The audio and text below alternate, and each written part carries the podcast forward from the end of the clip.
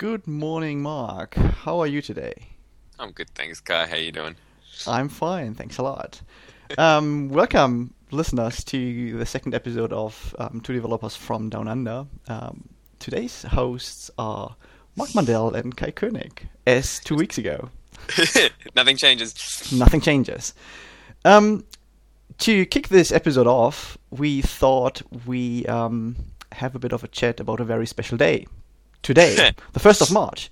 And when we looked around to, you know, just find to, to find out what is actually going on today, we learned that today is beer day in Iceland. Isn't that awesome? It's fantastic. I actually don't drink beer. Well, that's fair enough. But you know, like to celebrate a beer day in a little nation like Iceland is quite surprising. I mean, if Germany had a beer day, probably Germany has a beer day, I would guess. Germany, Germany has Oktoberfest. Oh yeah, it's like beer a beer month. True. Shouldn't you know this?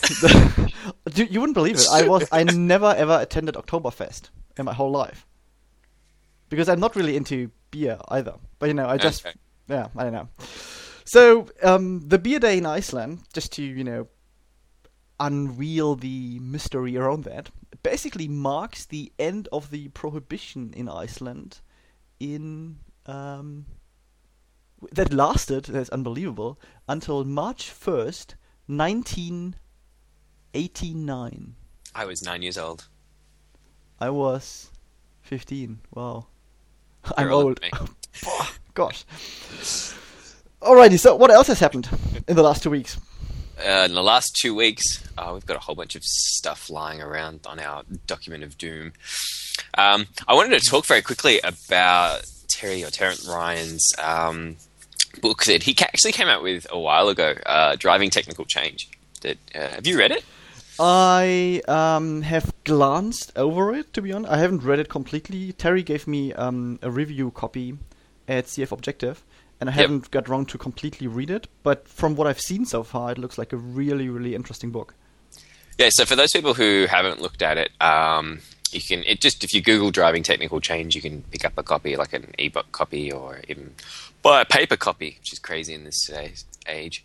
Um, where Terry goes through basically what he goes through is a series of archetypes for people that you might run into when you want to change the organization that you're in, um, or change some of the the technical aspects, like certain things you might want to do within your organization. So he sets up some sort of archetypal people about that you'll run into quite often. Um, he gives you a series of techniques for dealing with those people, and he matches those techniques up with the archetypes that he set up, and he does it in a pretty good way. But I was actually reading through it, and it, it actually struck me. I almost thought to myself that the book's name should almost be "How to Be Just a Better Developer." Oh, that's interesting. I was actually going to ask you, like, do you think it's a book mainly targeting developers, or you know, Yeah. technical managers, or designers, or could it be for anyone? I think it's definitely a book that's targeted at developers. I, don't- I think that's definitely its its target audience um, because I think it, it comes from that perspective of the frustrated developer who's working in an organization where he's seeing stuff where he goes, "Oh, we could be doing this so much better and saving ourselves so much time, but I can't get that into effect." Um, look, I think you could. I could see technical managers reading it, um, and it would. It, it's actually interesting. That's why I almost say it's how to be a better developer, or maybe even how to how to help your developers better, even from a managerial perspective. Because reading through it, suddenly you see yourself in those particular archetypes, and you start going, and you start sort of opening your mind and going, okay, maybe I should be more open to certain things, or all that sort of stuff. Because the person who Terry is talking to in the book is a person who's very open to new ideas, who's interested in doing new things, who's looking to improve all the stuff that they're trying to do, which not necessarily everyone in our community, unfortunately, is. Um, we hit a variety of people in our in our uh, existence as developers and, and our careers who have a variety of perspectives, and we all have our own emotional content in terms of how we've we've gone through that sort of stuff. Um, so it's reading through it. Yeah, I very much sort of picked it up and went, okay, you know, if I'm a developer and this is the way I am, and maybe I've actually identified one of the archetypes that I could necessarily be. Maybe I should certainly look at that from more of a rational perspective and say, okay, maybe I'm, as you know, for example, maybe I could say like I'm time crunched. You know, oh wait, I'm mm-hmm. actually you know really stuck for time when I'm doing stuff. So there's actually two things I can do there. One, I can either stop and say, okay, you know what, I'm going to dedicate the time to listening to this person, or I could actually come back and say, you know what, I know I'm time crunched. If somebody comes to me with something and say, listen, mate, I've got like zero seconds. Give me the short answer. Give me the give me the answer of how does this make my life easier and how this saves me time, and then we both can walk away happy. So it's both also recognizing in myself what what I'm doing, not necessarily wrong, but what factors are influencing me while I've got those factors, and also being able to communicate to other people, hey, this is what I need. You know, if you can give me what I need, then we can both walk away happy and something good can happen rather than just being dismissive. That, um, so that's actually a very good point. I mean, you know, it's very easy to forget that every person you meet in your, you know, consulting or work approach or work experience every yeah. day has a different history, right? And you know, yeah. people have made different experiences in their past, you know, career. And it might be that you all of a sudden deal with someone who used to work in a corporate for a very long time and got thrown into some sort of a startup, and that is obviously a cultural change, right? And people oh, yeah. people react to that stuff very, very differently. I found. Yeah. Oh, yeah. I can I can totally see that sort of stuff happening. So, yeah, fasc- I thought it was actually a really fascinating book from a variety of perspectives, not just in terms of obviously you know the way he's presented it for you know being able to change the organization you're in from within. And, and giving you some really compelling content that way, but also just some very interesting stuff to think about in terms of you know your how you deal with other people as well. Yeah. So. So you would recommend the book, basically? To... I would definitely recommend the book. Very, very interesting book, and um, yeah, I think very good reading for almost any developer at all. Even if you're not looking at making te- driving technical change, just just actually, I would say it's almost driving technical change in yourself. Okay, interesting. Very interesting. Um, I was actually planning to talk quickly about a book as well, um, and it's actually a book to which you have contributed, I think. Um, it's um, ColdFusion Anthology, which um, was edited by Michael and Judith Dinowitz. Yep. And I think it's from Apress, isn't it? Uh, I think I should know this because I actually helped technical edit the book. I think it's from. I'm pretty sure it's from Apress, basically. And yeah, the, the idea of the book. I mean, I read it. I, I read it quite a while ago, and the idea of the book is really it's a collection of articles about, you know, cold fusion, and um, the special thing about it, from my point of view, is really that it pretty much deals with a lot of advanced topics you know, the stuff you don't find in, I don't know, the common courseware, or the stuff you don't really find in, um, you know, the series of books from, from Ben Forta, for example, that introduce Cold Fusion as a web platform or a web development kit for new developers. So I've found the book actually really, really good, even though I'm obviously knew a bunch of, or most of the things. But it's, you know, a really nice um, book to have on your desk to get easy access to a certain topic you are short of knowledge on, for example. Yep. Let's say you know you want to learn some more about um, error handling in ColdFusion, stuff like you know on missing template, which yep. you know or on missing meth- method or something like that. And that's stuff that a lot of developers don't really know about. So you know that's that book is, or you know that book is your opportunity to just um, read up on that quite easily. Read an article, it's like 15 or 20 pages, and you know pretty much you know how it works and how you could use that feature. And you don't have to read the whole book at once. You know, just read like one of the 40 odd chapters in it. It takes you maybe half an hour to read it, if even, and you you know learn something. Really nicely done from my point of view do you think it's like a, a book everyone should read, or is it more like um, you might necessarily go through stuff and be like, oh, that's cool, or that's cool, or sort of add stuff to your, your programming game? Yeah, I think, I mean, it's obviously not a book for beginners, right? If you're new to ColdFusion, if you started last week or even a month ago, and you might even be a newbie to web development, that's definitely not a book for you. Yep. But if you work with ColdFusion and let's say even if you you work with ColdFusion for years, you know, coming from ColdFusion three and four back in the days, and maybe in your you know all day work you're stuck with the way thing as things have been done back then, you know, scripting pages or scripting HTML pages, never used components, never used something like you know objects or ORM or things like that. Then this book is a really good way to upskill on certain individual topics you want to learn more about I think. Um, the the other thing to look at, it's not just about Cold Fusion. So it's not just about features of Cold Fusion, maybe. It's also about frameworks. So some frameworks are introduced, um, even though you know it's probably um, probably a few things have happened in the framework world since Yeah. the book was written. I guess you know I I'm pretty sure the Cold Spring article, for example, is by now slightly slightly outdated, and it might be you know similar The basics. The, The- basics would be the same. yeah, the basics will be the same, but you know, it might Yeah. be that you have to still look up stuff in the documentation to make it work with the current version you're working with. Um, but the book also covers development tools, which is quite nice. Yep. You know, things like using tools like Cold Fusion Builder, CF Eclipse, using the debugger in Cold Fusion, which again, a lot of people don't even know there is a debugger in Cold Fusion. I love the debugger. It's so useful, isn't it? I I mean, it's like debugger. it's awesome, and you know, like I said, so many people have no clue that it's in Cold Fusion and that you can do useful stuff with it. I, Isn't- I think Can I, can I can I segue just for a minute? I was Uh, actually going to ask you. Yeah, go on. All right. I, go I, on. f- I have the feeling we have actually the same same thought. I think the reason why people are very you know cautious with debugging in Cold Fusion is because peop- a lot of people got burned with the old debugger in Cold Fusion Studio 4. There was some sort of a step through Yeah, debugger I in there, used that. I- I but don't think what I ever it, used that one. It never really worked anyway properly. And then people always thought, oh, you know, the only way to debug Cold Fusion code is using CF abort and CF output. Dump. Yep. And if dump. Yeah, and CF dump. Don't forget that.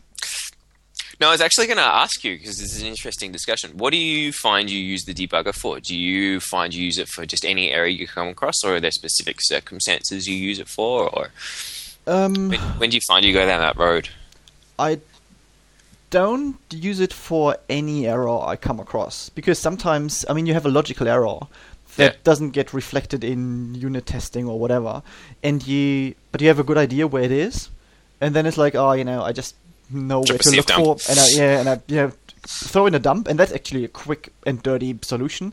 And most in most cases, you know, if you have that feeling, that's where it goes wrong. It actually works, and it, you know, it it basically, you know, it's the it's, Mm. that's the place where it goes wrong. I find it extremely useful for those more complex issues where you really have no clue why it's happening, and when you want to, you know, go through a whole set of code and see Yep. where it falls over, basically. Yeah. Okay. Cool. All right. We're on the same. Yeah. I find that. Um, actually, I find that when I'm doing my open source stuff, and I'm doing like framework code, that's normally where I find I use the debugger a lot more because it really sometimes what I want to see is what what methods got called in what order, Mm, and rather than going through and adding like logging statements through all the whole thing, which is just can be painful Yeah. And can could produce errors. Yeah, it's much easier to just turn on the debugger and say, okay, what methods get called, where does it go through, and then you know just put in breakpoints as I need to see what's what's kicking through and see all the variables and go through, and that's a lot easier than, than trying to log it manually and do all that sort of fun stuff. Yeah, So- I agree. Yeah. Okay. So yeah. So we were talking about the Adobe ColdFusion anthology before. I took, we, we went off. No, that's fine. So, I mean, you know, it introduces the debugger. It introduces all sorts of development tools. You know, stuff like, um, for example, Ant to Yep. you know automate your development or for, to introduce a build process. It talks surprisingly a lot about subversion, which is you know like Yep. interesting. Um, but you know, I I rather have someone use subversion than no version Nothing. control at all. Yeah. So from that point of view, that's all right, I think. Well, the book was published what April 2010. Yeah, it's a, Um, yeah. So so it's got it's it's still a good book, but obviously it's got some it's got some uh, what's the word I'm looking for? It's a little bit older than some. So yeah, I don't think Git was really around or Mercurial or any of that sort of stuff. So Well, I think was- they've, they've been they've been so around. It was around. It wasn't as popular. It's Yeah, probably the way. Yeah. Um, so yeah, it doesn't really show up as much, and everyone was really pushing Subversion at the time as as the VCS of choice. So No, that's It's fine. not- But yeah. uh, overall, I th- I still think it's a really good book for a for an advanced Cold Fusion developer or for someone who wants to upskill on you know certain topics. And it's easy enough to find out you know what's inside. Just go to Yep. um, the apress.com website, have a look for the book, and they have a preview of the um, table of contents and everything on there.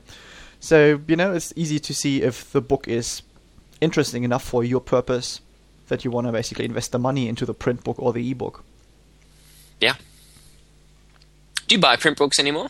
or are you an ebook reader? I'm an ebook reader. Yeah, me I too.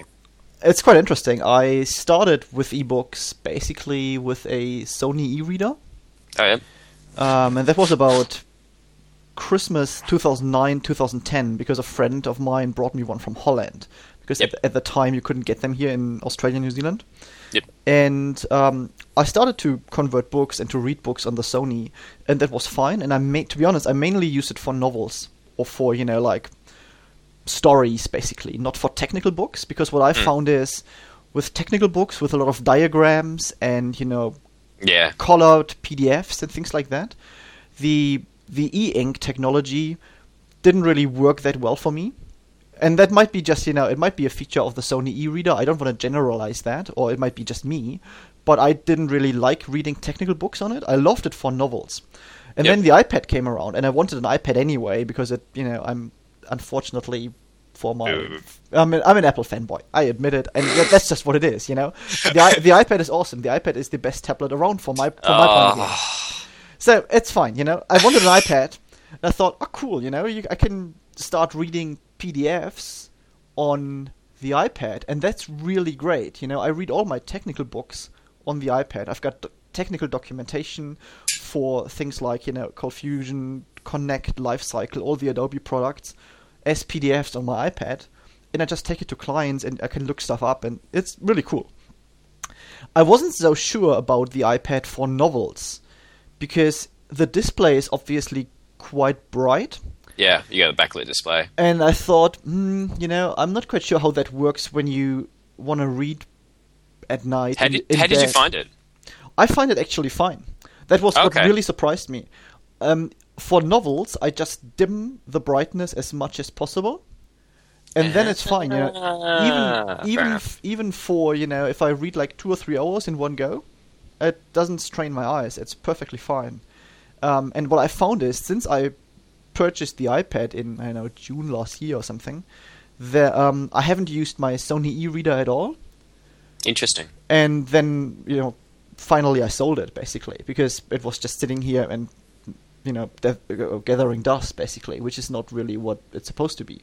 Um, and it's it's a cool device. It's a cool product. I really like it, but I just couldn't get myself to carry around two. So the Sony e-reader was just you know staying at home the whole time, and then yeah. Yeah, no, I picked up a Kindle uh, a while ago now. I actually can't remember. It would have been late last year. And I love it. I absolutely adore it. Um, and I'm, I've got a huge book collection. In fact, so much so that my wife complains about it on a regular basis because it takes up so much room.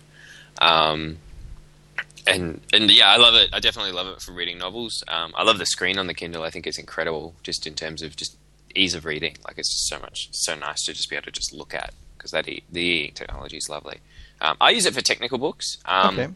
I think I think it's probably easier to uh, sort of browse through a technical book um, in a in a paperback form. I'm sure probably on a tablet it's probably a bit easier because I think it's it's easier to sort of skip through pages on like a tablet, isn't it? You got like a sliding bar and things like that for Yeah, exactly. That's Yeah. what what what the um, iBooks application has. If a, if a PDF with 500 pages, I've got Yeah. some sort of a bar, and I can you know fast forward to page 430ish, and Yeah. then do a bit of you know flipping by doing a swipe to find out where I exactly want to go. Yeah, I find it's not too bad on the Kindle as long as the Kindle's as long as the the ebook I'm looking at. I don't look at PDFs on there because that's just a pain unless there's absolutely no no other choice. But um, yeah, I find if the book's got a decent table of contents, I just flick back to the table of contents, flick to where I need to go, and can find the information I need pretty quickly. So Okay. uh, It's quite interesting. I mean, Yeah. um, there is the Kindle uh, Kindle app for the iPad as well, right? And Yeah. um, Diana bought a Kindle book a while ago. yeah, I should actually, you know, ask her how her experience with the Kindle reader is, and you know, have a look into using the Kindle reader on the iPad potentially as well. Because everything I do is usually either through the iBooks app, or it's PDFs of ebooks I had before, which I just Yep. throw into iTunes and sync them with the iPad, and then they end up in the in the iBooks app as well. yeah, just yeah, that's fair enough. I like the Kindle system simply because it's it's well, it's easy, and I love the fact that it syncs between devices, which is so nice. Ah, yeah, that's that's a, that's a fair point. So if you you know when you switch to your mobile, Yeah. You basically have the bookmarks and where you currently are and all that stuff. Yeah, Um, I go to my so- I go to my phone, and my phone goes, "Oh, I see you're on page 453. Would you like to go there?" And I go, "Yes, that would be lovely." Yeah, that is handy. I agree. And so it doesn't matter what device I'm on, which is great. But I wish, um, yeah, there's some books you can't get here in Australia, so you have to kind of go through UK channels or other stuff. So if it doesn't go through the Kindle system, that doesn't happen, which is a little frustrating. Mm, okay. Cool. So we spent 20 minutes talking about books and ebook readers. Interesting. um, should we maybe carry on to Yeah, sure. some more real interesting topics? Cold Fusion and Flash and stuff. okay, where where would you like to go from here, Kai? I think we should just go through our secret list of things we're going Topics. to cover. All right, Um, pick a topic.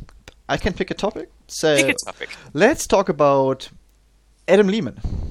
Okay, let's talk about Adam Lehman. So, Mark, what's the story about Adam Lehman? So apparently he's the Flash Builder uh, product manager now. That is quite interesting, right? A quite interesting career change, isn't it? I think the joke's going around that after this he's going to end up at Atlassian, and then after that he's going to end up at Microsoft. But Yeah, where would that idea come from? Interesting, I don't know.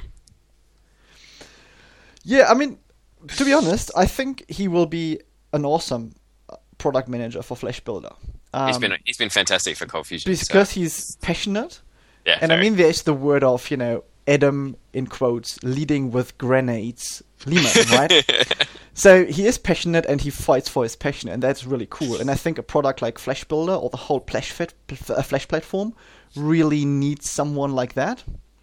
Okay. I actually don't have that much experience with the Flash platform or Flash Builder products, so um, feel free to take charge Um, on on on that topic. Oh, on that topic, I I don't want to, you know, I don't have have much more to say on that. I'm just thinking like, you know, Flash gets criticized so much currently because it's in that you know tension of um, HTML5, JavaScript, Uh, web standards versus the Flash platform, and you know why would pe- st- people still want to build stuff with Flash, and shouldn't it go away, and yada yada yada, right? So if you have someone like Adam in a role um, that is actively meant to, you know, push the development and new features and the whole product, um, I think that can just be a good thing, to be honest. Yeah, no, I agree completely. Actually, it's really funny. I was reading through his blog post, and um, he said when he was 20 years old, he built a generator prototype. Do you remember Generator? Sure, I do. And actually, because back when I was doing my was it third year? Yeah, it was third year uni. I did a project with a friend of mine where we basically built. Um, uh, it was basically a CMS with a Flash front end, so you had like movable windows and all sorts of things like that. And at the time, that sort of stuff wasn't really around. It was sort of RIA before RIA was around, and um, there was no way at the time of actually dynamically generating images inside Flash. So you couldn't pull, you know, just give me a JPEG or give me a give me a GIF. And um, so we ended up using Generator to do it. We had this trial version of Generator, and it was all we used Generator for. It was just to pull in images. That was it. And then I think about a month later, they released Flash, and they're like, "Oh, you can bring in images dynamically now." Which come, oh, well, no need for that anymore. When was that? Your third year at uni? Third year of uni would have been 2001. Ah, interesting. Yeah, 2002. See, that was when Flash MX was released, and that Yeah. was the first release which you can sort of call like you know the first step towards Flash-based RIAs. Yeah, I think with you know components and the hook into um, ColdFusion MX via remoting and all those things basically. yeah. We were doing it all through, I think, Load XML. I think it was. Yeah, that sounds like fun. Yeah, it was. It was fun.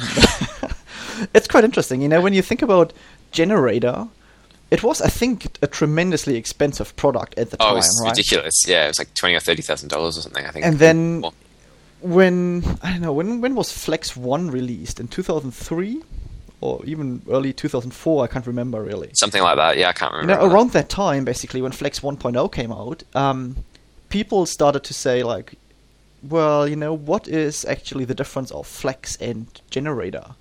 Because Hmm. Flex at that time was a server product. I don't know if you can remember that, if you ever used it actually. I didn't use it, but I remember. Um, and it was tremendously expensive. You know, f- Yeah. given what it was doing, it was basically a basic component and class library, and it was a server-side compiler. That was really what it is. You know, and Macromedia charged quite a steep amount of money of that. I think and you know, I don't want to diss the product because it was obviously the first release, and they didn't really know which direction to take it.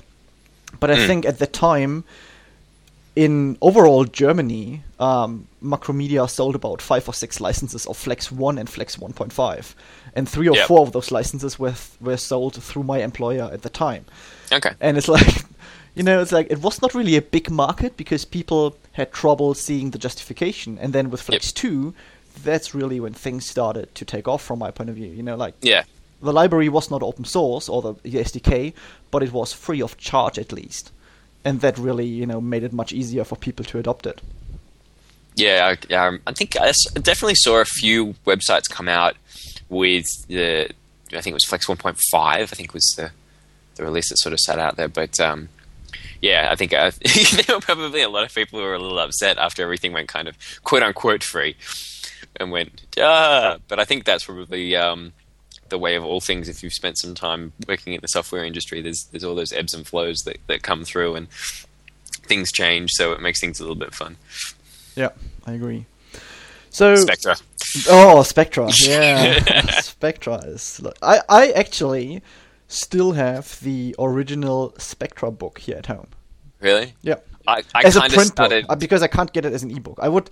Yeah. Uh, probably I wouldn't even give the the print book away, just you know for the sake Stare. of owning it. Actually, I think I started getting more serious into CF pretty much just as Spectra died. it's interesting. Spectra was some sort of a. It was kept alive for a while as open source, wasn't it? They released the open source. I don't know if anyone did anything with it, to be honest. I think it's like the last commercial release was 1.5 or so, and then 1.5.2 was made available under some free or open source license. And if I'm not totally wrong, I actually think that Ray Camden is some sort of the gatekeeper of the Spectra code or something like that. we, I, I think we need to investigate that. Actually, there is you know someone in the community who is actually you know taking care of that still. Well, is it is Spectra on RIAForge? Now you got me wondering. I don't know. It used to have some sort of a a separate side on the old Macromedia side, but I couldn't tell you what happened to it. It's not on RIAForge. I'm just now I'm curious. Got me looking for it. So we, can all hear you typing That's all right. on your Yeah. old school IBM keyboard or whatever it is. It's a weird old keyboard that I think I picked up at some point. I think goes click click click click. Yeah, I can't find it anywhere. Yeah, we should actually investigate that and you know talk about that a little bit next uh, in two weeks or so. At least let people know where we found it on if we found it. If we found it exactly. Right, that sounds good. So yeah, to wrap that topic up, basically, so I think it's a good move for Adam. It's Yeah, a very definitely. good move, and it's a very good move for um, Flash Builder because they get someone who's actually going to fight for the Flash platform pretty badly. Yeah, that sounds good. I like it. And uh, Alison Huselid, who the, was the marketing manager for CF, is moving across with Adam as well, and she's lovely to deal with. I've dealt with her running conferences and stuff, and So she's is she's really Alison too. actually going to do the um, product marketing for Flash Builder or for f- the Flash platform in general? I, didn't I re- think I it, couldn't really it says here, and I'll, I'll read it so I don't misquote. Uh, P.S. Alison Huselid, who I assume I hope I hope I'm pronouncing your name right. My marketing manager in, or my marketing partner in crime is joining me as the Flash Builder here marketing manager. Oh, I didn't see the PS. Okay. Yep. Yeah. So I assume it's yeah the Flash Builder marketing manager. Cool. Yeah, that should be fun. So that should be good. So you uh, you recently came back from a conference, which I know you've been dying to talk about. I'm not dying to talk about it, but it was a conference I really, really enjoyed, basically. And I mean, you know, I'm I really enjoy it every year. And the conference is um, Webstock in Wellington, in New Zealand. Um, So give us a brief explanation of what Webstock is. it's basically it's a web conference, right? So, or well, it it started as a web conference, as the name lets you think it does, basically. And what what happened over the years is they moved away from being a bit of you know a technical or a web conference in general to be a very inspirational event on web, on design, on technology in general and it's Okay. just an awesome conference. It's you know basically created with um, lots of love. The guys who organize it, um, Mike Brown and Tash Lampert, basically put so much energy and love into that conference that people compare you know Webstock as the Apple of conferences. And I know, Mark, you know, you can say about Apple whatever you like. That's fine. but the the the execution of the conference, of you know the design, the feeling at the event, everything together is just perfect. It's flawless. It's unbelievable. It is Okay. totally unbelievable. The um, you know the tagline for they used on their website and in all the marketing material was basically Webstock 2011 will be the mostest, bestest, scientifically proven, amazingest conference ever in the his- history of the world. Fact. And it's true. it's an awesome conference. It's incredibly inspirational. I mean, you don't go there to necessarily pick up a new technology, right? You go there because they have really, really amazing speakers um, who come from all over the place in the web industry.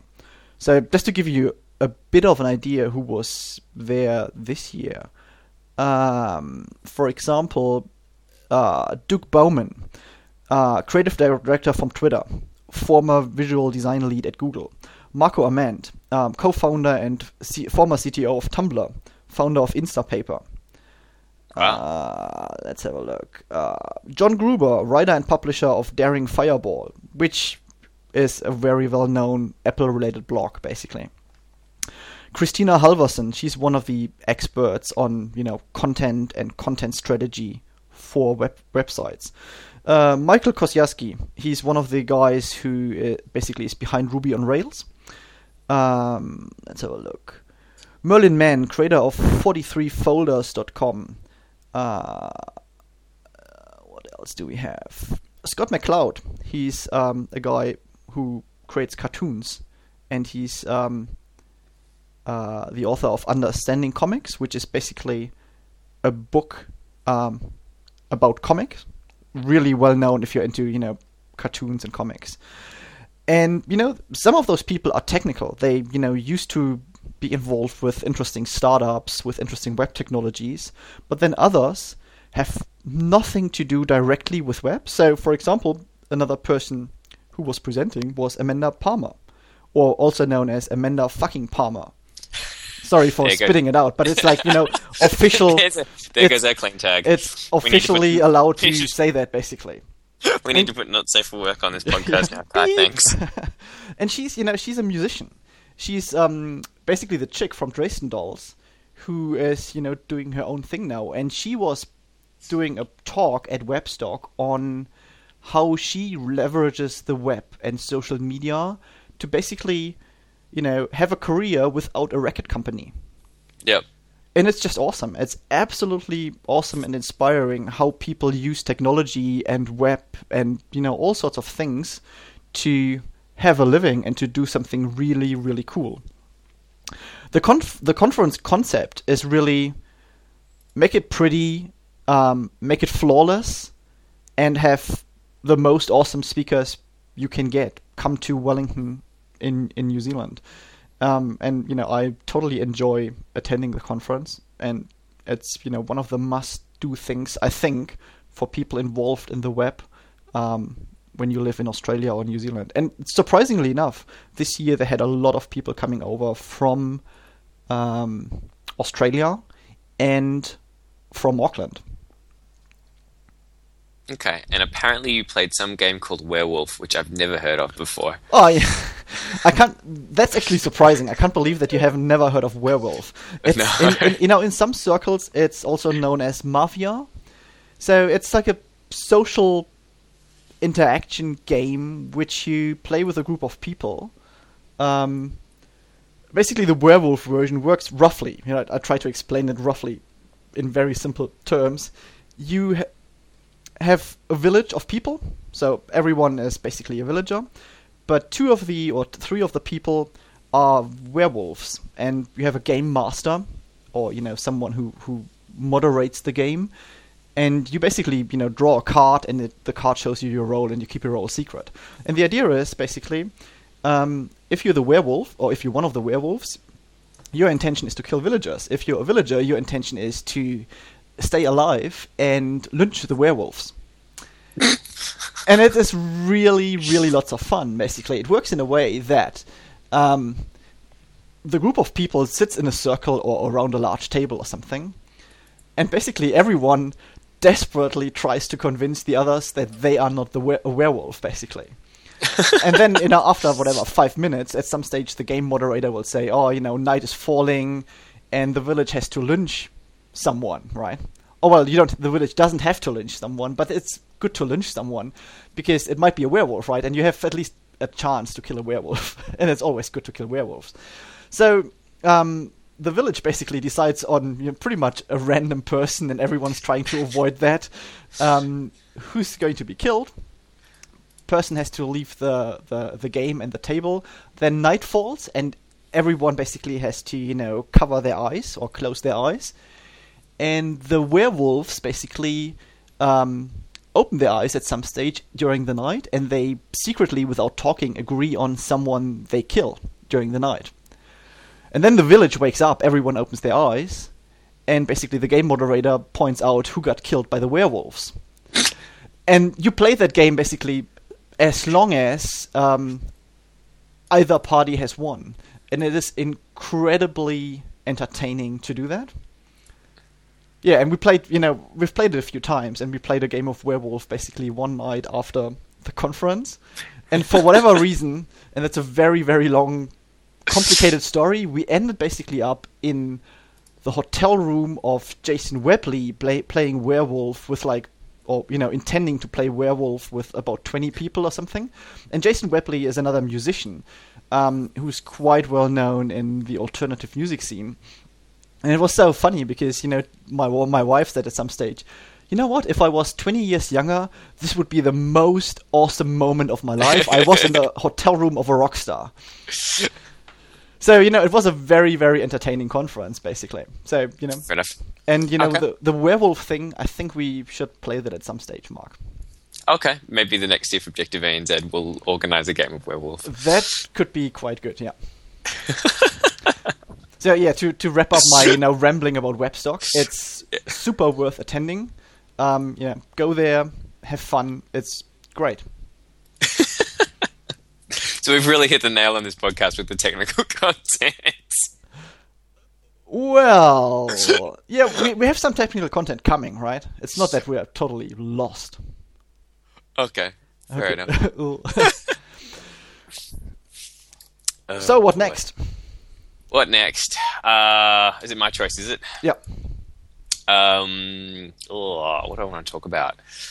Uh, I'll skip down just because I feel like it. So I've been having a lot of fun playing with Solr. Ah, And I'm- s- Solr as in the search technology, basically. Yes, yes, yes, yes. Uh, which is now actually bundled with CF, but I'm not actually using it in, in that way. Using it as a as a standalone server. I just want to talk about it a bit because I've just I've written here literally I've written here Solr is the awesome source. that's my te- that's my note on our document because I've just been enjoying it so much. So, um, if people play with it inside the context of ColdFusion, um, basically it's a, as a replacement of Verity. If people have used it in CF9, it's, that's how it's kind of set up. But Solr really can do so much more than that, and it's really kind of set up to do a lot more than that. And it's pretty incredible the way it works and the speed at which it works. Um, the the thing I'm using Solr for at the moment, which I'm really, really just absolutely adoring. So, uh, if anyone hasn't really looked at any of the nuts and bolts of Solr, Solr's an Apache project. It's free. It's open source. Um, the guys that have developed it have done a top notch job. It's just I'm just very impressed. Um, and basically, it works. Um, there's there's multiple factors that you can do with it, but one of which is obviously you've got text based searching. Um, so you can what you can actually do is you set up indexes in it and you tell the indexes first of all what data you want stored in it. So, for example, whether it's just string text, you can set up multiple values inside indexes. Um, you can tell it how to tokenize each of those, so basically how to interpret each of those things. You know, you can do stuff like copy one field to another and do all sorts of fancy stuff that way. So it's incredibly flexible in terms of how everything gets gets stored in there, which then gives you the extra power on top of that of how you then go through and query it. Uh, so, for example, you might say, you know, take take this block of text, and I want you to convert everything to lowercase and um, tokenize it by white space, for example. You know, just mm-hmm. give me the give me break down each sentence into individual words, so that when you query it, you can start looking for keywords and things like that. Um, there's all sorts of different ways you can do it, and well above and beyond my my uh, understanding of Solr and stuff like that. So incredibly, incredibly useful that way. But one of the most amazing features I've been using recently is the faceted search feature, which is just I actually think it just kind of blows my mind how quickly it's do it does this. Um, so if anyone's ever been to one of those e-commerce sites, eBay, anything like that, where quite often you'll see. Um, you know, this is how many products we have that are books. You know, it'll normally say like books, and then it'll open brackets and be like 233. You know, fantasy, uh, literature, non-fiction, blah blah blah. I think nine out of ten times, I think you'll find that's powered by Solr. Um, and it's pretty incredible. You basically turn around to Solr and you say, "All right, I want you to give me all my books, and I want you to facet on category." And it just goes, "Oh, sweet, no worries. Uh, here's all your categories. Here's the numbers next to them. Done. Oh, what nice, else do you want? Okay. so, what else do you want to know?" And you just go, like, "What?" so, what's the relationship between Solr and Lucene then? Okay, so Is Solr. there one? Yes, there is one. Um, Solr sits on top of the Lucene package. So Lucene's not a server. Now, this is, I'm making sure I get this right, I hope. Um, Lucene's, I think, pretty much like a. Oh, God.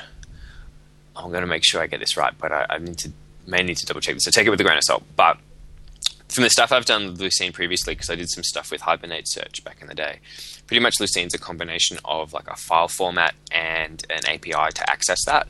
So it is a search format, so you can pretty much set up indexes inside that as well, and you can search it normally um, by doing. Uh, it's pretty much basically text-based searches, so you can do some pretty complex text-based searches on it.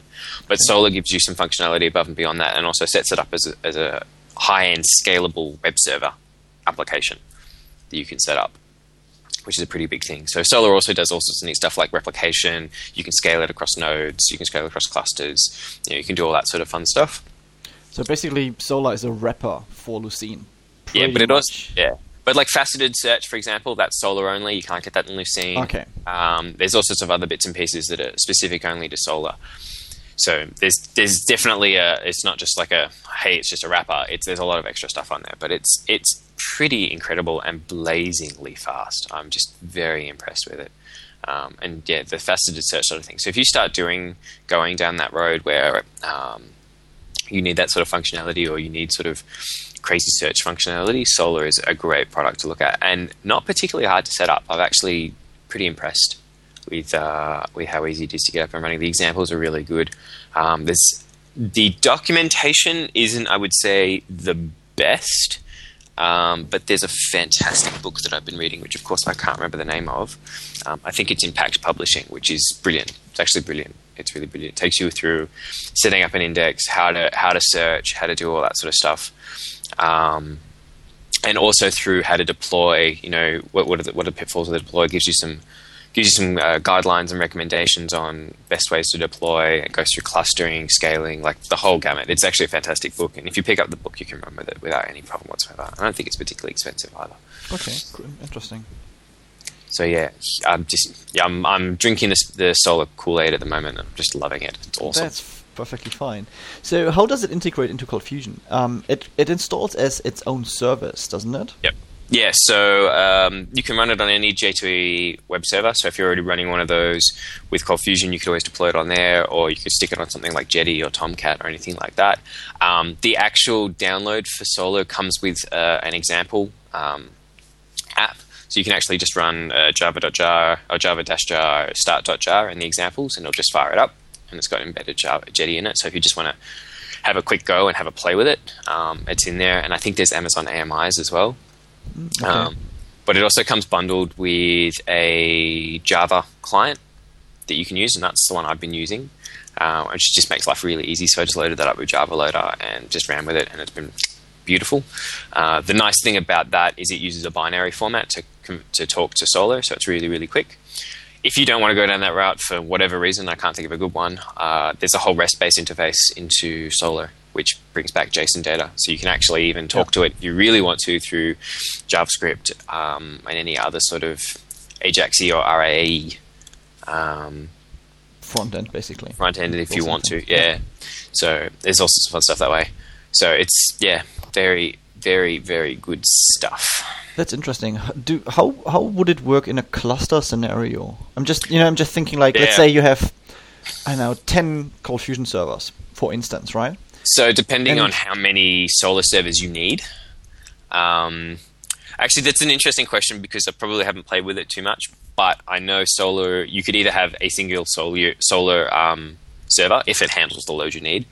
You can cluster them. Now I haven't read too much about clustering. From what I understand, you could possibly replicate as well across the cluster the, the Solr indexes. so you can make sure that they all stay in sync. So in theory, you could probably round robin them as well if you had some sort of round robining system in the front. I actually haven't read too much about it, but I know it's definitely supported because um, reading through Solr, uh, for example, uh, if you've ever seen Zappos, the American uh, shoe store, Yes, I know them. yeah. Um, if you read this stuff, they've actually put out press releases. They use Solr in the back end. I think they use a cluster of about 11 servers.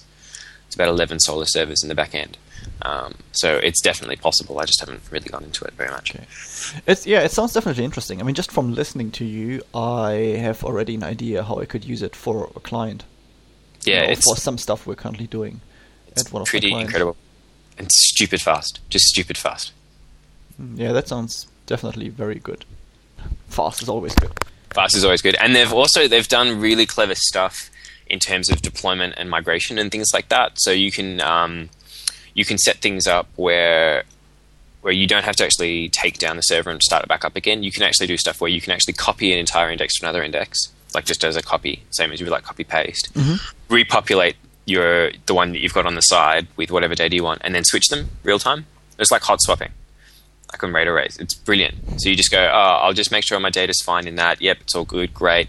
Production's running on the other on the other index. You go, yep, sweet. Now swap them over. Thank you very much. Swaps them over, and then you can get rid of the other one when you're done. You know, it's just neat stuff like that that just solve those sort of very common problems. So I'm very impressed with that stuff. Okay, very interesting. I definitely have a look into that. Cool. While we're at technical topics, should we just talk about the next one as well? All right, sure. Um, I'm I can I'm happily leading that stuff. actually. Yeah, I I was dealing with um, a client's infrastructure a while ago, and um, we had some really really weird memory issues. Um, so to give you a bit of a context, it's a system with uh, ColdFusion 8 at the moment running 64-bit, uh, lots of RAM. We've got a huge heap. We've got a 6 gig heap in there um, on an 8 gig machine, basically, or on 8 gig machines. And um, initially, when we set up that whole system, we did a lot of memory garbage collection pause time tuning because there is a bit of complex infrastructure behind it which requires basically extremely low or short pauses. So we're basically running um, the concurrent mark sweep garbage collector on that ColdFusion server, which worked perfectly fine. All of a sudden, and out of the blue, well, that's what we thought at least, the memory and garbage collection behavior changed quite dramatically by basically not cleaning up properly in um, full garbage collections anymore. You got a And we, leak. we could, yeah, it, it definitely looked like a memory leak. And the problem was, unfortunately, around the time when we started, you know, or when we th- when we th- where we think it started, quite a few changes happened happened in the infrastructure, in the code, um, and there was a bit of overlap. So it was really hard to pinpoint, you know, if it was our code or the fact that we introduced a new framework or you know just an increase in load in general or something that happened on the server or with the hosting company or yada yada yada Hmm. so what it finally was was basically a memory leak with the um, SQL Server JDBC drivers, and that is really really interesting. That's why I want to talk about that a little bit. To you know, Now, before make- we go into what the memory leak was, just have a. How did you end up finding it? This is Um, always an interesting topic in and of itself. we we basically started to we just started to look into um, our code, into doing heap dumps, into seeing Yep. you know what's going on in our code. We were we were basically running running um, Visual Garbage Collection as a plugin into uh, what is it called Visual VM basically, and we Oh, did, yep. did a lot of um, JVM monitoring. And um, initially, So we, you- we initially we couldn't really find anything basically, and Mhm. um, at some stage we just looked at you know some of the settings basically in the data sources, and realized there's a setting. Um, what is it called? Max pooled statements Yep. and that it had an incredible high amount of statements that the da- each data source was pooling. I think it was s- set to 1,000. hmm Um, and um, yeah, basically we just you know played with that setting, lowered it, and the situation became better. And at that time, we didn't even have you know we didn't even investigate the heap dumps massively. Okay. But then, you know, when I realized that this is going to help the problem, Mark and I had a quick chat, and you basically said, "Oh, you know, I've seen that before. Actually, is it some sort of you know related to prepared statement objects not being cleaned up? I think it was prepared statement Yeah. objects, wasn't it? And yeah, and that's what it was actually. So there is definitely some sort of a problem in that driver, or in the way ColdFusion is tied into that driver that basically if you um, have high load on your data sources or on your server and you you're pooling um, the prepared statements in your data source, you end up with a bit of an odd memory behavior. Now, just to be clear on this as well, I've only ever seen it on ColdFusion 8 Yeah, and on SQL Server. Yeah, that is exactly my experience, and that's exactly the scenario where we had that issue in, basically. Yeah. Um, we're going to migrate this whole infrastructure to ColdFusion 9 at some Yep. stage in the future, and then I'll be able to, you know, let everyone know if it occurs there as well. that would be actually really interesting. Because it's, it's, it's actually hard to find. You need to have a really, really high load on your machines and on your data sources to, to see that in the first place. Yeah. And what we think in, you know, thinking about the, the different changes we've made to our infrastructure around the time it started, we basically always used to have like six to eight data sources on Mhm. one ColdFusion server. And at some stage, basically, more sites got enabled on those machines, and all of a sudden we had like 30 odd data sources on the same Ah. server. And that obviously increased the amount of, you know, pooling a lot. And I think that at some stage it just, you know, kicked it over the edge and was like, yeah, too much, not good.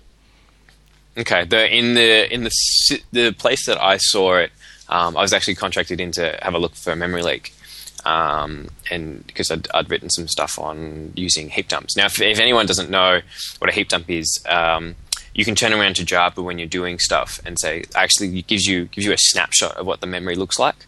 Um, at any given point in time, they're normally pretty large because obviously if you have a heap of about one and a half gig, then you normally get a snapshot of about one and a half gig. Uh, Yeah, it was it was not much fun to create those heap dumps with a six gig heap actually. Yeah, I'm sure it wasn't. Ah. Um, but they're very useful. I use a tool. I've used the uh, Eclipse Memory Analyzer Toolkit or Eclipse Mat if you're googling for it, and it's really really good. So you can actually see the state of every Java object under the, under the hood at that given point in time, and how many there are, and start looking for leaks and things like that, and why they aren't being garbage collected. Fantastic tool. Um, for anyone who's going down that road, you need to have a bit of an understanding A of Java, obviously, and B kind of what's going on under the hood with ColdFusion, which can take some time, but it's always interesting to explore. Um, but you- yeah, totally. Go on. Uh, sorry. Did you know that um, Visual v- VM basically allows you to live inspect your heap? Yeah, I have. I don't know how to hook that up. The, it, Can you do that on production servers? Um, yeah, it has obviously a, an impact, right? I mean, a, performance impact if you do that. Yeah, so gonna have some, with the, I don't know, if I would do it with a six gig heap, the it, it's quite interesting, and it seems to it seems to be that it depends a bit on the JVM you're running if it works or not.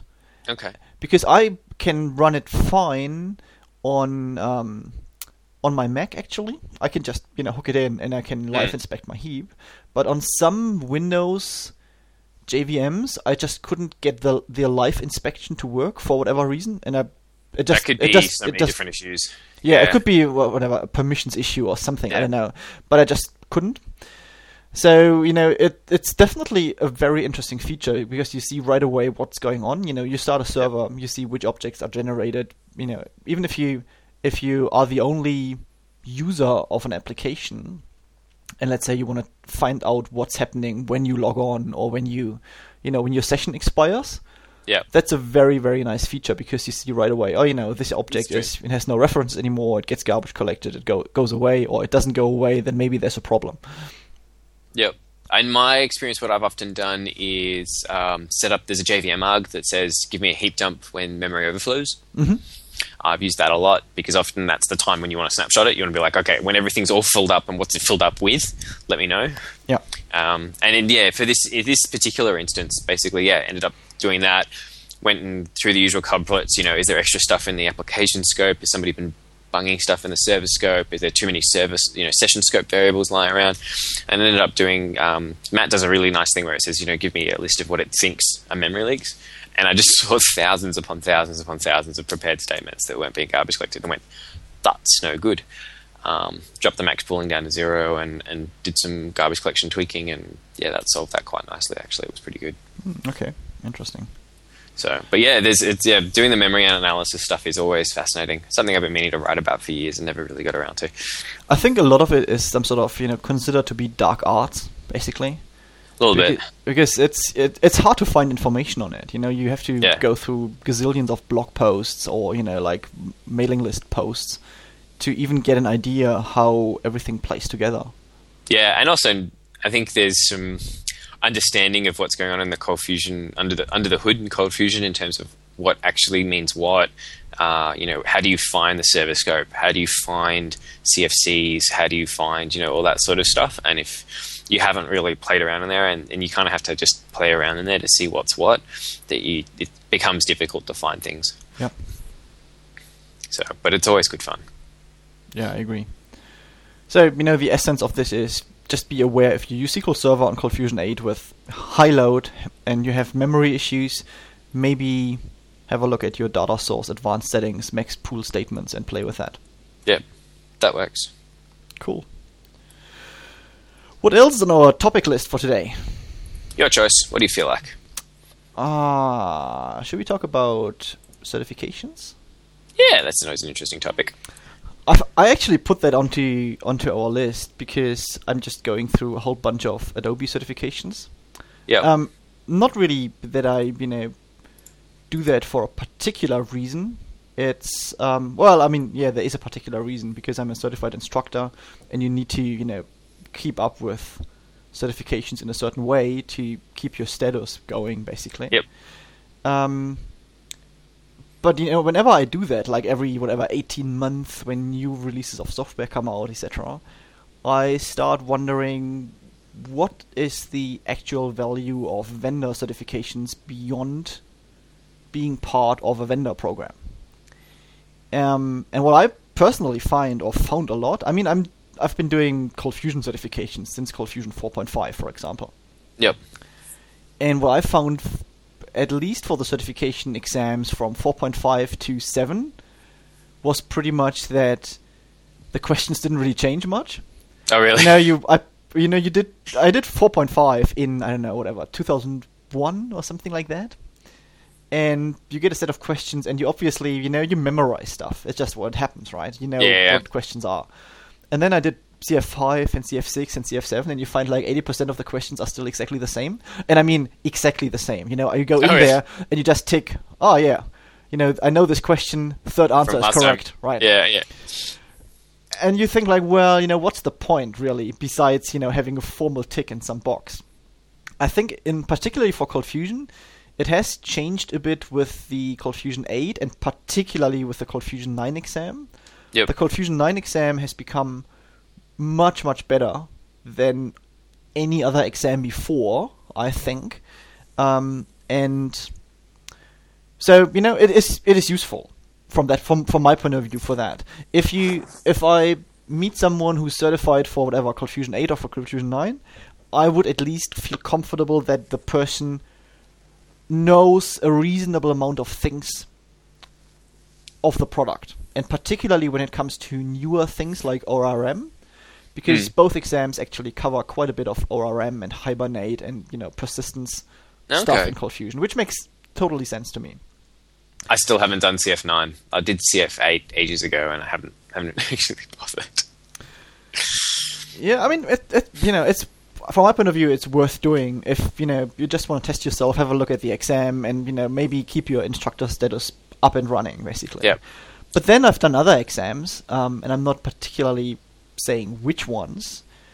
But you know there are other ad- exams, and that, that's that's not just an Adobe product. It's a problem. That's a problem in the Java world or in the database world as well. It's basically Yeah. a problem of all those certification exams.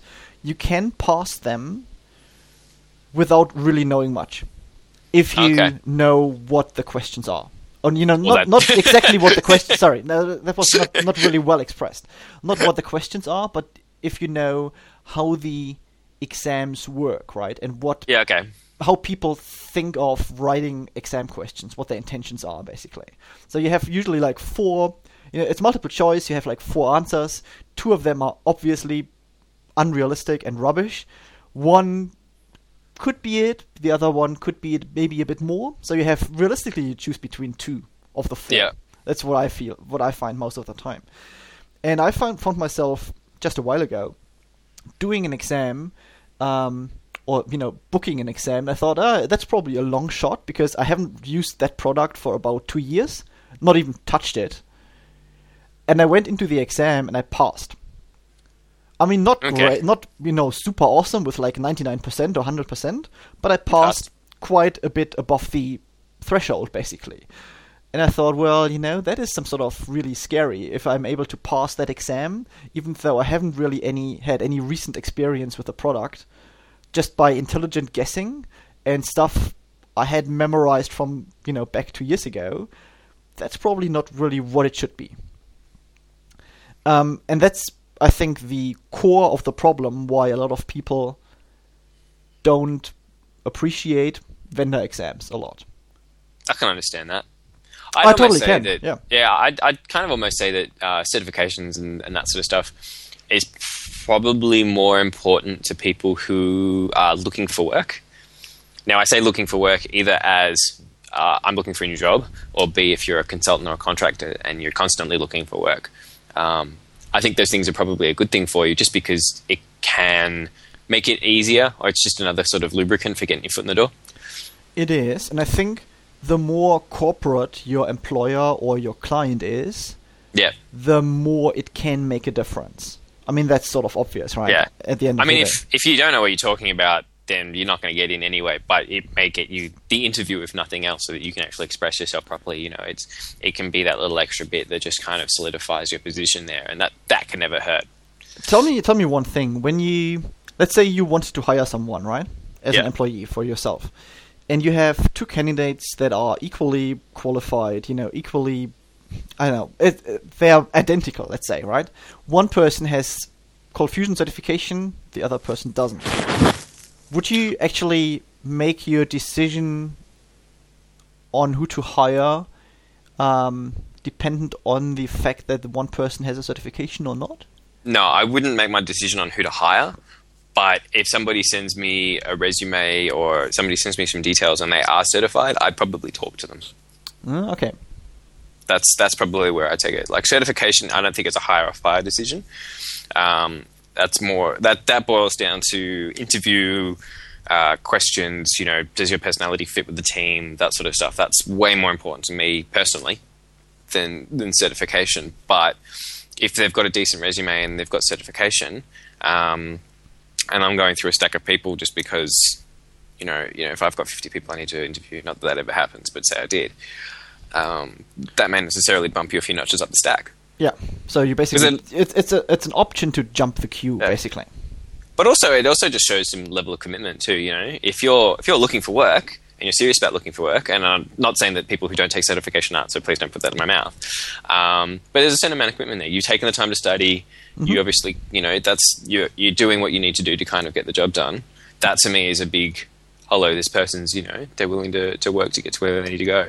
Um, so that's that's always a good thing in my mind too. And that is actually a very valid point. I think um, that's what a lot of people who say certi- certification is not really worth my time miss out on because if you let's say if you study for a certification exam it basically means you go through the list of topics the vendor publishes right Yeah. and you have a think about you know like oh you know can i actually do i feel comfortable to answer questions on those topics Yeah. and eventually you most likely will have to read up or you know upskill on at least a few of those topics right let's say in ColdFusion 9 some of the orm stuff is totally new and you have never really dealt with that before so before you go into the certification exam you probably want to read a few blog posts or even if you just read the documentation you know that's good enough Mm. probably or you write a few cfcs or a few pages to try things out and to figure out how it works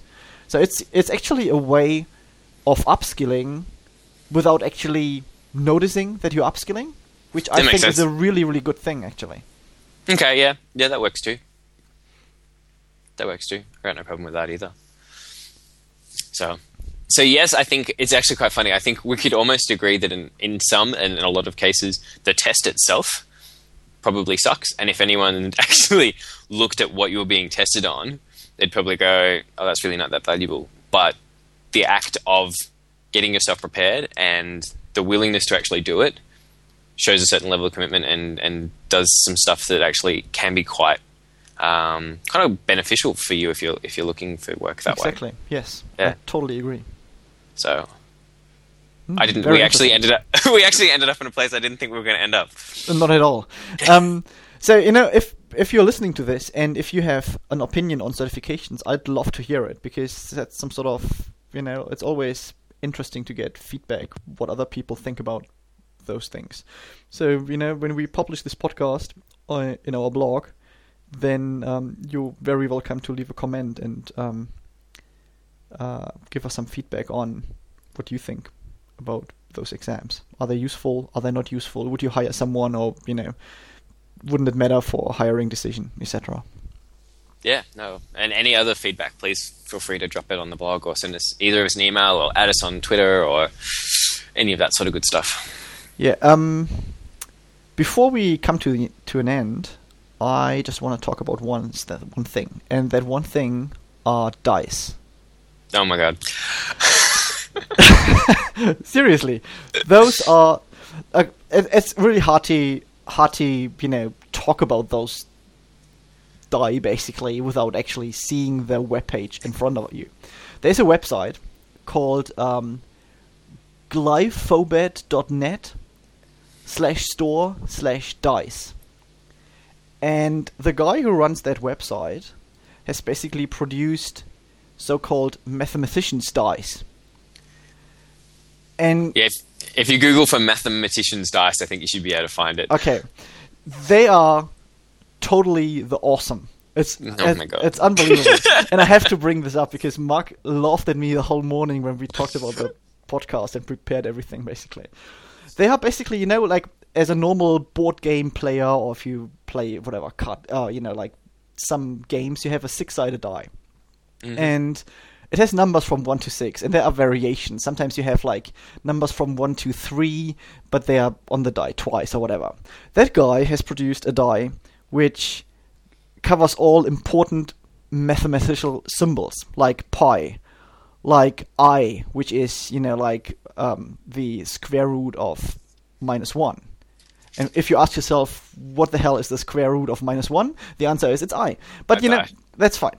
Um, so zero one is on there an e is there which is the oil uh, euler number and it's just awesome. And mark asked correctly what would you need those die for? I said well you don't need them for anything as such but i have a math background i basically did um, my whole uni was a math program and i ended up with a master's in math basically so for me it's awesome it's cool you know it's it's the essence of math expressed on a die. It's so awesome. And the if other we thing, if we ever end up playing like Monopoly together, and you bring these out and roll like an eye, and say I'm going to move eye across this board, we're going to have issues. I just want to make that clear. well, we have a few issues, right? Because if you have an a pi, how would you move 3.14 something, you know, exactly. spaces on the board. That doesn't quite work that well, right? But what you can do is, if Oh, no. you if you, if you have about this. if you have a two-dimensional coordinate system, a grid basically with x and y axis, you can Uh-huh. roll two dice, and you can basically roll a complex number. How awesome is that? Oh, Kai, no. Uh, uh, no, it's funny. I like math too, so I can't I can't laugh too much. But uh, no, I find it I find it actually really awesome, and they are unfortunately sold out at the moment. yeah, that's it at the moment. if I, you know, if they come, I, I'm on the waiting list basically, so I'm getting some when they are available again. and great. That's good. Yeah, I'm so happy for you. I am happy too. That is, you know, my little spleen basically. Cool. Cool. Should we talk about some local events before we wrap things up? Yep, let's do that. So um, there are a few things going on locally in Australia and New Zealand. I mean, mainly Australia apparently this week at least. I think so. Uh, we've got the Adobe Refresh. Um, now, when is that happening? I'm just That's actually up- happening today in Brisbane. Today Oh, is yep. March the 1st. It's happening tomorrow in Sydney and on the 3rd in Melbourne. And it's basically a full day event. Um, it's some sort of a roadshow where Yep. um, Adobe is coming to town and they are um, showing the audience a whole bunch of, you know, reasonably new technologies like uh, multi-screen development, Flash development, HTML5, how Flash and HTML5 play together. Um, they show uh, solutions which are sort of um, based in that digital publishing space, like you know ebook creation and electronic magazine creation stuff. I think they're going to talk about Flash Builder and you know the the future of Flash Builder, which is Yep. um, currently out there in public preview, Burrito and Hero, which is Flash Builder 4.5 and Flex 4.5. Yep. And they apparently do some sort of a sneak peeks um, Yep. session. I have no idea what's exactly in there. But all that being said, the speakers are quite interesting. Um, they've got two local guys, which are Paul Burnett and Michael Stoddard. Um, and they've got Ryan Stewart and Richard Galvan, um, Oh yeah. who came over from the US. Um, and they basically, the four of them, um, share the sessions of the day pretty much. And I think this particular refresh tour is going up to Asia um, after Australia. So probably next week they are in places like I don't know Singapore, probably in China somewhere. I don't know. Oh, cool. That's cool. I'm I'm actually not going. I really should actually because it's it's walking distance from my house. Oh, okay. but but no, I'm not going. Um, it is twenty five dollars a head, which is actually different for for a refresh, but that's not the end of the world. Um, it says it is including the best of Adobe Max. I know from refreshes past and have been at Max quite often. It's sort of uh, mostly repeat content from Max. I think. Would you agree with that statement? Yeah, probably. To be honest, I've never been at one because the only one Adobe was doing in um, New Zealand was always up in Auckland. And because in most of the years I've been to Max, so I always thought, ah, you know, it's if it was in Wellington, if it was local, I would go. But if I have to travel to Auckland actually, and you know, take a flight, and I'm over there for the whole day, it's a bit too much for something I already know. Fair enough. Though an interesting thing, I was just looking at the page right now. It is sponsored by BlackBerry, so it's possible you might see some playbook stuff. That is entirely possible. I wonder if you know the prices they mention in the agenda, you know, like sneak peeks and prices, could, Ah. could entail some, you know, REM RIM devices. I don't know. I mean, that's I a know. wild guess. That's not totally a promise. guess. well, if anyone's actually attended, um, put a put a note or send us an email or let us know if they were doing any BlackBerry or Playbook or what the prizes were or that sort of stuff. Let us know what happened and how how it went. Yeah. And let me express my disappointment that they don't do New Zealand this year. Ah, really unhappy about that. okay. Fair enough. Cool. So, and the other thing we wanted to mention quickly, um, because it's another local event, is the ColdFusion user group in West Australia. They are going to have um, a very well known figure in the ColdFusion world coming over and present at their user group, but that person is not presenting on ColdFusion. Funny enough, who could that be? Mark, have a wild I guess. believe I believe it's Mr. Tim Buntel. It is Mr. Tim Buntel. Very interesting. So Tim Buntel um, works for Microsoft now, as we've mentioned. Well, not directly, but indirectly mentioned a bit earlier. And they are doing a Microsoft Cloud Technologies roadshow. He co- he goes to WA, and um, he's taking the chance to present at the ColdFusion user group Western Australia as well. And I think actually Tim has some sort of a secret master plan of making sure that ColdFusion can run on Microsoft Azure or something like that. There must be you know, Really? something in his in his pocket. I don't know. Okay, that should be interesting. Well, wait, do you, do you know when the Western Australian user group meeting is? Um, I knew that actually. I think it's on the sixteenth of March. Let me just double check and confirm that, and maybe you can entertain our listeners in the meantime for about half a minute. Half a minute. You While I need to f- find the page and you know look up the event. so that's good. So you just put me on the spot like that, and, and now I have to make up something. Yeah. Oh, good. Um, good. That's great. Thanks a lot, Kai. I really appreciate that. Um, you found it yet? No, that page doesn't load for whatever reason for me. Oh gosh. But um, yeah, so if you if anyone hasn't seen Tim Tim speak, I'd re- highly recommend going to see him speak. I'd actually probably go hear him speak about paint dry. He's probably one of the most entertaining speakers I've heard in a very long time.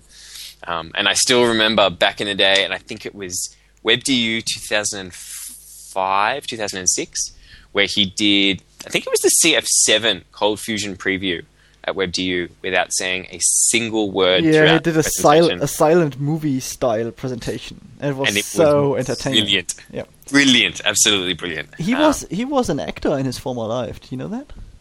former life or actual former life. Well, I mean, huh? I mean, as a former profession, or are you saying like karmically as a former life?